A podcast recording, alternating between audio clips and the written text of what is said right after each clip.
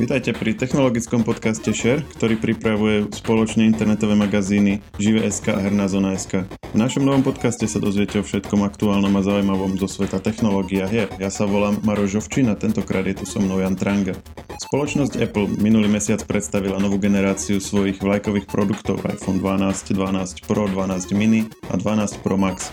Prvé dva menované sa už začínajú predávať a jeden z nich vo verzii Pro má k dispozícii aj Jano na recenziu. Dnes mám preto v pláne opýtať sa ho všetko o tejto novinke, ako sa mu pozdáva, čo hovorí na nové funkcie a či sa iPhony podľa neho rok od roku zlepšujú, alebo naopak, či to s ním ide dolu vodou. Ahoj Jano. Ahoj. Vieš čo, ja by som začal asi tak, že skúsme si vypichnúť nejaké tri hlavné novinky toho nového iPhone 12 Pro, ktorý ty máš, lebo Vedeli by sme o rôznych detailoch debatovať celý čas, ale myslím si, že také tie kľúčové veci budú najzaujímavejšie vypichnúť na začiatku a potom ich môžeme rozobrať do detailu. No pre mňa osobne je to v prvom rade iný dizajn, staronový dizajn, ktorý je viditeľný na prvý pohľad. Potom je to podpora sieti 5. generácie 5G a tretia taká veľká novinka je LIDAR.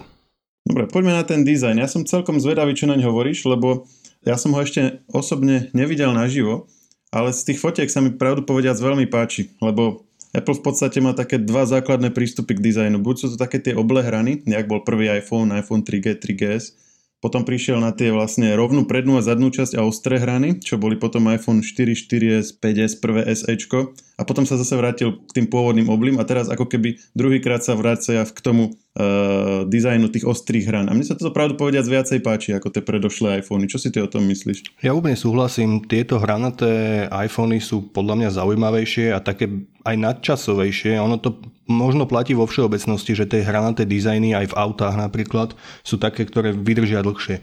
Že tie oblinky sú také moderné v nejakom čase a potom prídu zase hranaté a tie sú moderné dlhodobo. Čiže mne sa to páči, ja som s tým OK. Z hľadiska dizajnu ale jednej veci nerozumiem, že Apple sa tak tvrdohlavo drží tých svojich veľkých výrezov v displeji. Toto je vec, ktorú vlastne od desiatky tlačí stále rovnako, nezmenilo sa to a tieto veľké výrezy sú dneska už dosť z módy. Konkurenti sú už výrazne ďalej, že robia iba malé priestrely alebo dokonca také kvapočkové výrezy, ktoré takmer vôbec nie je vidieť a Apple v tomto pôsobí naozaj už nemoderne. No ale pokiaľ viem, Apple tam dáva rôzne senzory a ešte vlastne reproduktor v hornej časti. Myslíš si, že mm, je to názorová vec, že není to skutočne tak, že tých senzorov je tam toľko, že by museli nejaké z nich odobrať, aby to vedeli zmenšiť? To naozaj netuším, že ako to majú technologicky spravené, ale ja sa netajím tým, že som dlhodobo kritikom eh, Face ID. Na jednej strane uznávam, že to je vynikajúca technológia, pokiaľ ide o bezpečnosť, pokiaľ ide o overovanie, ale zároveň je tu aj snímač otlačkov prstov, ktorý mal Apple aj v minulosti a ktorý sa dá dneska už veľmi šikovne, elegantne a funkčne zabudovať do displeja. A v tomto sú podľa mňa konkurenti trošku ďalej. Apple tou svojou tvrdohlavosťou a držaním sa vo Face ID a sa zároveň aj uzatvára presne v tom dizajne, že ide o to, že oni si už nemôžu dovoliť moc meniť ten výzor presne preto, že majú to Face ID. Dobre, o tomto nebudeme asi to veľmi rozoberať, že či Face ID áno alebo nie. Myslím si, že tam by sa našli argumenty na obe strany, ale chcel som sa ťa opýtať ešte na ten dizajn. Keď ťa tu mám a keď si ho videl už naživo, mňa by zaujímali dve veci. Takou praktickou nevýhodou týchto hranatých dizajnov je, že je to menej príjemné nadržanie. Predsa len keď máš v ruke ako niečo s oblými hranami, je, to prirodzenejšie. Takže či si toto nejako spozoroval, či je tam povedzme nejaký menší komfort pri tom držaní. A druhá vec, e, ako vyzerá e, opticky, lebo on je o pár stotín, myslím, že tenší ako predošlý iPhone, ale zase oblé hrany tú hrúbku telefónu trošku tak akože skrývajú, takže či sa náhodou nezdá trochu hrubý.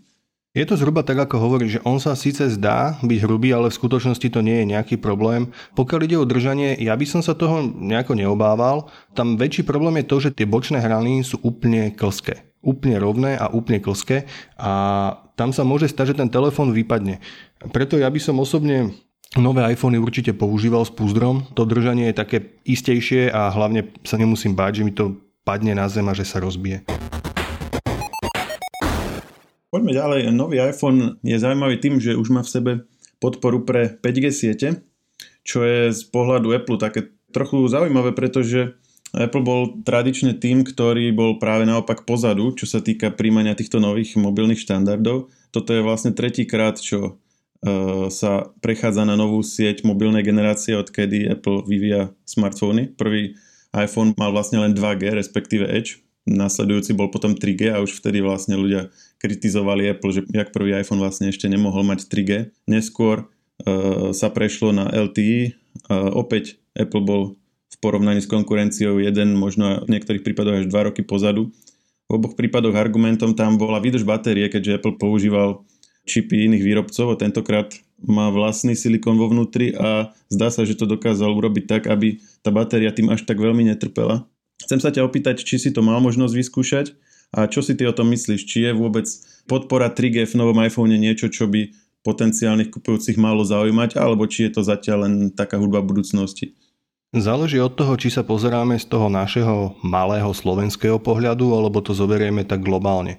Globálne už 5G siete, hlavne teda v Amerike, ktorá je pre Apple veľmi dôležitým trhom, sú dosť rozšírené a sú aj žiadané používateľmi. Preto pre Apple to bolo úplne nevyhnutné priniesť 5G iPhone. To, o tom nie je reč, že či mal alebo nemal, proste mal, musel. Tento rok musel, lebo táto téma je tam naozaj veľmi dôležitá. Zo slovenského pohľadu nemyslím si, že by to bolo nejaké extra dôležité. Ja som v tomto iPhone 12 Pro skúsil dať aj SIM kartu od O2 a chodil som po pokrytí, po miestach, ktoré sú v Bratislave pokryté 5G sieťou, ale nedokázal sa tam ešte pripojiť. Čiže on ešte nie je certifikovaný na to, aby sa pripájal do slovenských 5G sietí. Čiže u nás pre použitie na Slovensku to zatiaľ nie je vôbec dôležité. Ale z hľadiska budúcnosti, lebo iPhone si asi nikto nekupuje na 3 mesiace ani na pol roka, toto bude dôležitá téma. Myslím si, že už budúci rok budú 5G telefóny celkom v kurze aj u nás a že táto podpora 5G pri iPhone bude dosť vyhľadávaný dôvod na kúpu. Rozumiem tomu ako dôvod e, marketingový, ale myslíš si, že alebo vieš si predstaviť nejakú situáciu v praxi, kedy by to reálne mohlo byť nejakým vážnejším prínosom pre používateľa? Predsa ale nie je to ako keď sa prechádzalo e, z Edge na 3G, čo bol úplný rozdiel pri akomkoľvek prehliadaní stránok alebo bežnom používaní mobilu, alebo aj medzi 3G a LTE, keď sa povedzme rýchlejšie načítovali videá, keď niekto mal dostatočné množstvo dát na to, aby si mohol proste pozerať nejaké normálne filmy alebo YouTube videá, tak predsa len na tom LTE sa to spustí trochu rýchlejšie, ale um, rozdiel medzi LTE, respektíve 4G a 5G už je taký, že to video, okolko sa mi začne načítavať rýchlejšie, hej, o pol sekundy, ako tam už tie konkrétne prípady použitia sa hľadajú ťažšie. Apple napríklad, keď ukazoval na predstavení nové iPhony, tak tam využil vlastne predviedol to na príklade lekárov, ktorí si akože cez tú 5G sieť dokážu rýchlejšie stiahnuť tie snímky vo vysokom rozlíšení, na ktorých vidia povedzme rengen pacienta alebo niečo takéto. No ale to je naozaj ako vec, ktorú proste potrebuje pol percenta ľudí párkrát za rok. Čiže neviem, že či vôbec toto je niečo, čo ako keby bežný používateľ pri takom každodennom využívaní zariadenia spozoruje. Alebo čo si ty o tom myslíš? Ehm, máš pravdu. Podľa mňa máš pravdu v tom, že ten rozdiel v tomto momente medzi sieťami 4G a 5G bude veľmi ťažko pozorovateľný. A dokonca si myslím, že mnoho používateľov ani v prvom momente nebude mať úplný dôvod na to, aby prechádzali do 5G siete. Ale postupne ako sa budú tie 5G siete rozširovať, ako sa budú zlepšovať, ako pribudnú nové pásma s podporou a hlavne aj to, ako sa bude zvýšovať počet zariadení, a teraz nemyslím iba v 5G sieťach, ale celkovo zariadení, ktoré sa budú pripájať k mobilnému internetu, tak tie 5G siete budú, začnú nadobúdať význam. Postupne, podľa mňa to príde tak do 3, 4, 5 rokov, už tie 5G siete budú úplne nevyhnutnosť, lebo jednoducho, keby sme ostali tu, kde sme teraz, na tom 4G, tak by už kapacitne nestačili. Postupne by sa znižovala tá skúsenosť, ktorú s tým máme, tie web stránky by sa načítavali pomalšie, to video by sa už nestiahovalo povedzme 10 megabitov, ale už by išlo iba na 2 megabity a už stále pomalšie a pomalšie a pomalšie. A Nakoniec by to bolo tak, že by sme boli s tými 4G sieťami už nespokojní. Preto sú tu vlastne 5G siete, aby sa rozložila tá prevádzka, aby bolo ďalšie možnosti, ako pristupovať k tomu mobilnému internetu. A Ďalšia vec je ešte tá, že my to teraz môžeme vnímať z toho našeho slovenského pohľadu a treba povedať, že my tu máme veľmi dobré mobilné siete. Máme tu štyroch operátorov a každý z nich má, dá sa povedať, že má použiteľnú tú sieť. Ale pokiaľ by ste išli povedzme do Veľkej Británie alebo povedzme aj do USA, tak e, tam tie ich mobilné siete nie sú až také dobré, sú oveľa viacej vyťažené, veľmi často mávajú také mikrovýpadky, že sa vám môže stať, že povedzme 5 sekúnd vám nefunguje mobilný internet a podobne, takže pre nich je tá podpora 5G oveľa dôležitejšia ako tu pre nás. Áno, myslím, že tu treba povedať, že v prípade 5G ten rozdiel nie je len rýchlosť, ale aj to, koľko zariadení e, súčasne môže byť na jednu tú väžu pripojených. Tam myslím, že pri 4G býval ten problém, že keď napríklad bol nejaký koncert alebo niečo, tak sa zvykla tá sieť preťažiť a toto by mal 5G sieti riešiť lepšie. Takže to je asi aj to, čo hovoríš s tým, že keď bude tých zariadení oveľa viac, tak aby to vlastne tie siete zvládali. Presne tak, ide aj o tie kapacity, ktoré budú dostupné a naozaj si treba uvedomiť to, že ten počet zariadení, ktoré sa budú pripájať k mobilným sieťam sa bude dramaticky zvyšovať v najbližších rokoch. Takže to už není iba o tom, že ja mám jeden, dva mobily, možno nejaký tablet a notebook, ktoré potrebujem pripojiť k mobilnému internetu, ale bude tu naozaj množstvo iných zariadení, ktoré sa občas alebo niektoré aj často budú takto pripájať a bude tu aj kopa ľudí, ktoré sa na to 5G budú spoliehať ako na svoje, povedzme, že hlavné pripojenie k mobilnému internetu alebo celkovo k internetu. Takže tie nároky na mobilné siete budú vyššie ako sú dnes. Nový iPhone má aj ďalšiu zaujímavú novinku a to je LiDAR. Ty si si o tom zisťoval trochu viac. Môžeš to takým jednoduchým spôsobom vysvetliť, že o čo vlastne ide? Predstavte si, že na zadnej strane vedľa fotoaparátov sa nachádza ešte taký malý laserový vysielač, ktorý dokáže vysielať laserové lúče, ktoré sú pre človeka neviditeľné a vďaka tomu dokáže zostaviť ako keby plastický obraz toho, čo je pred ním. Že on tomu smartfónu, tým výpočtovým jednotkám a následne tomu softveru dodá dostatok informácií na to, aby si oni vedeli predstaviť, čo sa pred nimi vlastne nachádza. A vďaka tomu dokáže napríklad rozoznať človeka, dokáže ho rozoznať s presnosťou nielen ako objekt, teda že aký je vysoký, aký je povedzme široký, ale aj ako je ďaleko. A toto je presne tá kľúčová vlastnosť, že LIDAR sa dá používať na presné meranie. A vďaka tomu sa napríklad využíva v autonómnych autách. Samozrejme to sú úplne iné typy lidarov, oveľa masívnejšie, oveľa presnejšie ako toto, čo je v iPhone, ale princíp, kde si v technologickej rovine hlboko, je rovnaký. A ide o to, že vďaka týmto dátam, extra dátam, ktoré doteraz smartfóny nemali, dokážu robiť nové kúsky. No a vieš mi povedať nejaký praktický príklad, čo sa dá s týmto lidarom na iPhone robiť? Poviem dva. Prvý je taký nie úplne hmatateľný, ale povedzme dobre predstaviteľný, že keď fotíte, tak štandardne sa zaostruje pomocou kamery. A kamera je závislá od svetla. Čím máte menej svetla, tým horšie funguje to zaostrovanie. Určite ste to videli aj vy, že keď máte slabé svetlo, tak sa vám nevie, napríklad preostruje sa vám to stále, alebo sa to nezaostrí úplne dobre, celá fotka je taká ako keby trošku rozmazaná. A toto presne rieši LIDAR, lebo on nie je vôbec závislý od okolitého svetla. On dokáže fungovať výborne či už na priamom slnku, alebo v úplnej tme, jemu je to jedno. A on, keď si presvieti tú scénu a nameria si objekty, tak dokáže povedať, že aha, tu je človek, tu je jeho hlava, ten telefón následne si to nejako vyhodnotí a povie si, že OK, tak tu by som zhruba mal zaostriť a vďaka tomu vie urobiť dobre ostrú fotku bez ohľadu na to, koľko svetla je na okolo.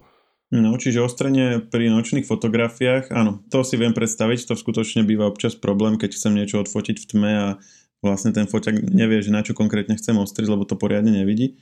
A čo iné využitie? Napríklad myslím, že uplatnenie by si to malo nájsť aj pri softverovom rozmazaní pozadia za fotografiou. To je vlastne ten portrait mod v iPhone, ktorý v predošlých verziách e, mal svojich ako keby fanúšikov a mal svojich veľkých odporcov, lebo on to Eh, vždycky zvládal tak, že na 90 alebo na 95%, že na fotke bola pekná ostrá tvár, pozadie bolo nádherne rozmazané, ako keby sme to fotili nejakou zrkadlovkou, ale napríklad hlava mala rozmazané uši alebo jednu ruku a podobne, že to nevedel presne odhadnúť, že čo už má rozmazať a čo ešte nie. Myslím, že aj tento lidar by to mal ako keby riešiť, ale druhá vec je, či to je vôbec niečo, čo je nejak v praxi postrehnutelné Skúšal si sa s tým trošku hrať? Hral som sa s tým celkom dosť a musím povedať, že nejaký dramatický rozdiel nevidím. Ale treba povedať ešte jednu vec, že to softverové rozmazávanie pozadia prechádza mnohoročným vývojom a už sa veľa generácií zlepšuje, možno aj 5 rokov už to je, čo sa postupne zlepšuje a zlepšuje a zlepšuje. A teraz prišiel LIDAR a on v podstate začína svoj prvý rok, prvý raz, keď je nasadený, tam, kde tie klasické konvenčné spôsoby rozmazávania pozadia dospeli fakt po tých niekoľkých rokoch vývoja. Čiže on je ako keby na začiatku svojej cesty a ešte má toho dosť pred sebou. Ja by som ho teda úplne nezatracoval, hoci aktuálne ešte ten prínos nie je taký, ako by sme si možno predstavovali. Mal si možnosť e, porovnávať alebo trochu testovať výdrž batérie na novom iPhone? Bola tam nejaká zmena? Ak áno, tak k lepšiemu alebo k horšiemu? Priamo porovnať som to teraz nemohol mať. Nemám aktuálne k dispozícii 11 Pročko, ale testoval som ju v minulosti a pokúšal som sa v rámci možností používať tú 12 Pročko rovnako ako vtedy a nemám pocit, že by sa to zlepšilo, aj keď teda Apple hovorí, že má menej náročný procesor a tak ďalej. V skutočnosti tá výdrž nie je boh. Pokiaľ ste taký bežne náročný zákazník iPhoneu, majiteľ iPhoneu, tak eh, jeden deň je štandard. Pokiaľ ste náročnejší používateľ, tak asi sa musíte uspokojiť s tým, že ho budete musieť nabíjať aj niekedy v priebehu dňa, či už v aute, eh, na chvíľku alebo niekde v práci, možno po ceste z nejakej powerbanky, ale že aspoň trošku energie mu dopriať. Že tá výdrž naozaj nie je nejaká super úžasná a pokiaľ vám ide naozaj o výdrž, tak asi bude lepšie sa pozrieť po modeli Pro Max, ktorý má teda výrazne väčšiu batériu a aj v minulosti dosahoval oveľa lepšie výsledky, pokiaľ ide o výdrž. No, v predošlej generácii sa tá výdrž baterky pomerne dosť líšila, keďže 11 bola trochu väčšia ako 11 Pro, e, mala aj väčšiu batériu. Teraz by si túto 12 Pro prirovnal asi skôr 11 alebo k 11 Pro, keď si hovoril, že to bolo také podobné. Ja by som asi tu hovoril skôr o tej 11 Pro, ale hovorím, kým to nemám priamo k dispozícii obidva tie telefóny naraz, tak sa to veľmi ťažko hodnotí. Určite netreba očakávať, že by to bolo o niečo lepšie, alebo že by sme zrazu dostali oveľa lepšiu výdržne. Je to zhruba ten istý jednodňový štandard, ktorý Apple dodáva už niekoľko rokov, povedzme. Áno, pri Apple bol taký ten skok e, v podstate pred niekoľkými rokmi, kedy ich všetci kritizovali, že, že tie výdrže sú úplne strašné. Myslím, že to bolo s x a potom v následujúcich generáciách to predsa len trochu zlepšilo. Aj tie telefóny nie sú až také napríklad tenké, ako mohli byť v minulosti. Apple veľmi išiel potom, aby tie svoje zariadenie čoraz viac stenšoval, potom trochu v tom otočil, ale teda podľa toho, čo hovoríš, tak minimálne je to také podobné s takým tým priemerom v prípade konkurencie stále to nie je niečo, čo by nejak akože vynikalo, ale aspoň už to nie je taká tá hamba ako kedysi. Presne tak, je to taký obyčajný bežný priemer v rámci smartfónov dneška. Nie je to ani žiadny extrém, ako niektoré modely s Androidom, ktoré majú 5000 mAh baterky a dokážu naozaj 2 dní poslúžiť pri bežnom používaní, ale zároveň to je ani nejaký veľký prúser, že by sme sa naozaj museli báť, že to treba nabíjať každé 3 hodiny. Keď už sa bavíme o nabíjaní, tak Apple predstavil aj takú sexy novinku, že MagSafe pre iPhone, ktorá mne sa z tých videí a z tých akože rozprávaní v tých prvých recenziách skôr zdá ako taká proste zábavka. Malo by to, ak tomu dobre rozumiem, fungovať tak, že klasické bezdrôtové nabíjanie kontaktné uh, má ten problém, že telefón je na tej nabíjacej podložke, keď sa trochu posunie, nemusí sa ideálne nabíjať alebo to nabíjanie sa preruší, tak Apple to rieši magnetmi, aby to vlastne umiestnilo ten telefón vždycky na to ideálne miesto, kde je to nabíjanie optimálne ale zase na druhej strane mi to príde také smiešne, že mať zozadu telefónu veľké koleso, z ktorého trčí kábel, no to už môže mať rovno kábel pripojený rovno klasicky cez Lightning port. Ty si to uh, mal možnosť odskúšať. Jaký máš z toho dojem? Musím povedať, že som nemal priamo tou bezdrotovú nabíjačku od Apple, ktorá by sa k tomu dala pripojiť, takže mohol som si naozaj na to pripínať iba spinku a naozaj to funguje. Je tam taký slabý magnet a pokiaľ tam k tomu pripojíte napríklad kancelárskú spinku, tak ona sa k tomu pricucne ale podľa mňa je tá myšlienka dobrá. Mne sa to ľúbi, páči sa mi to hlavne preto, že budete mať jednoduché použitie. Že naozaj nad tým nabíjaním bezdrotovým nebude treba rozmýšľať a pokiaľ máte hlavne, ono sa to stáva najmä pri takých menej kvalitných bezdrotových nabíjačkách, že záleží vyslovene o centimetre, ako ho položíte ten telefón na tú nabíjačku. Pokiaľ ho posuniete o centimetr vedľa, tak už to môže ísť iba polovičnou rýchlosťou. A toto je naozaj riešenie, že chytíte dáte tú magnetku a zrazu sa to nabíja. A predsa len ja by som to mm, nevnímal úplne ako vylepšenie klasického nabíjania cez nabíjacie podložky, lebo toto je trošku niečo iné podľa mňa. Ten magnet nefunguje tak, že keď e, ten telefón zdvihneš, tak tá nabíjacia časť sa od neho odpojí. Kdežto takto funguje pri podložkách, že ten telefón je len položený niekde a môžete ho kedykoľvek zobrať. Tuto ten magnet je dostatočne silný na to, že by vlastne sa zdvihol spolu s tým telefónom, čiže dá sa napríklad pracovať s telefónom v ruke a mať zároveň pripojenú tú nabíjačku. Čiže mne to skôr príde, že to je ako keby niečo medzi klasickou konektorovou nabíjačkou a takouto e, podložkovou. Preto vlastne aj ten názov Apple, no, ktorý vlastne priniesol e, naspäť e, vlastne do, do marketingu. Pôvodne MagSafe konektory boli pre notebooky a podobne fungovali, že namiesto toho, aby sme konektor nabíjačky strkali dovnútra, tak sa prichytil magnetom, preto to bolo aj odolnejšie, keď sa napríklad niekto zakoptal o nabíjačku, tak sa ten magnet odpojil a nestalo sa, že si niekto zlomí konektor. A bolo to celkom praktické. Potom s príchodom USB-C, keď už Apple si povedal, že už žiadne iné konektory na svojich uh, notebookoch mať nebude, tak uh, obetoval aj tento MagSafe a teraz sa vlastne vrátil do iPhoneu a mi to príde trochu podobné. Skôr by som tom videl možno také pripodobnenie k nabíjačke na Apple Watch, ktorá je vlastne rovnaký princíp, že sa to vlastne magnet, ktorý sa prichytí z druhej strany a je tam skrátka, až kým ho ručne vlastne od toho neodpojíme. Môže byť, hlavne je to podľa mňa príprava na budúcnosť, keď by sa Apple strašne rád zbavil akýchkoľvek fyzických konektorov na telefóne a vystačil si naozaj s bezdrotovými technológiami či už nabíjania, alebo aj dátových prenosov.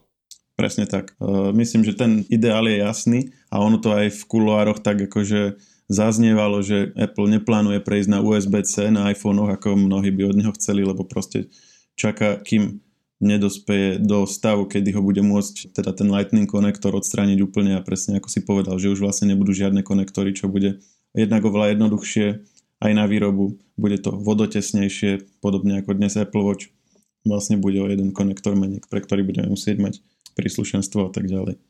Čo hovoríš, keď sa teda bavíme o tom nabíjaní, na absenciu nabíjačky v balení. Tento rok je to prvýkrát, čo Apple nedáva v balení nabíjací adapter, ale iba dátový kábel a to dokonca taký, že nemá na jednom konci Lightning a na druhom USB-A, takže by bol kompatibilný s akoukoľvek klasickou USB nabíjačkou, ale je to Lightning do USB-C, to znamená, že treba mať ešte aj nejakú e, buď redukciu z USB-C na USB-A alebo priamo USB-C adapter.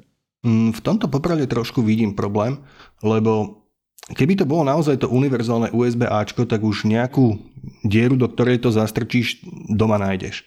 Tam tých USB konektorov je tu hromada, dajú sa nájsť fakt všeli, kde v monitoroch, v televízoroch, v počítačoch, všade.